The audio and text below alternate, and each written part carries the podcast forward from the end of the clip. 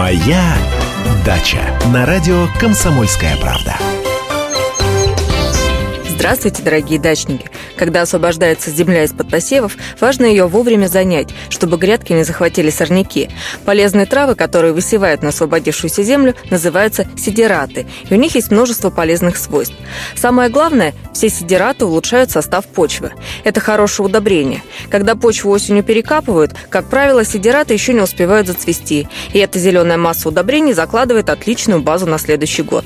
Иногда сидераты скашивают осенью и оставляют под снегом до весенней перекопки. Это в основном касается злаковых. Еще одна важная деталь – плотный ковер трав не позволяет распространиться сорным травам, предупреждая захват земель. Особенно плотным ковром раскидывается листовая горчица.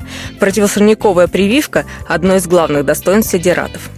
Сидераты отлично рыхлят почву. Подсолнечник, люпин и масленичная редька способны своими корнями хорошо распушить не только верхние, но и более глубокие слои почвы. Особенно хорошо подходят для тяжелых и глинистых почв.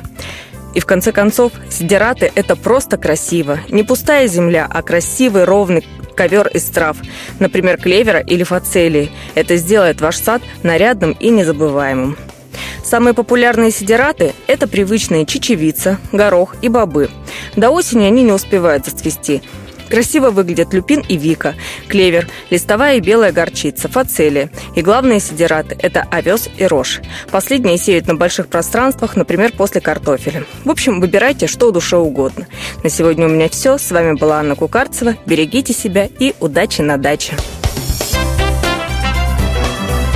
Моя дача.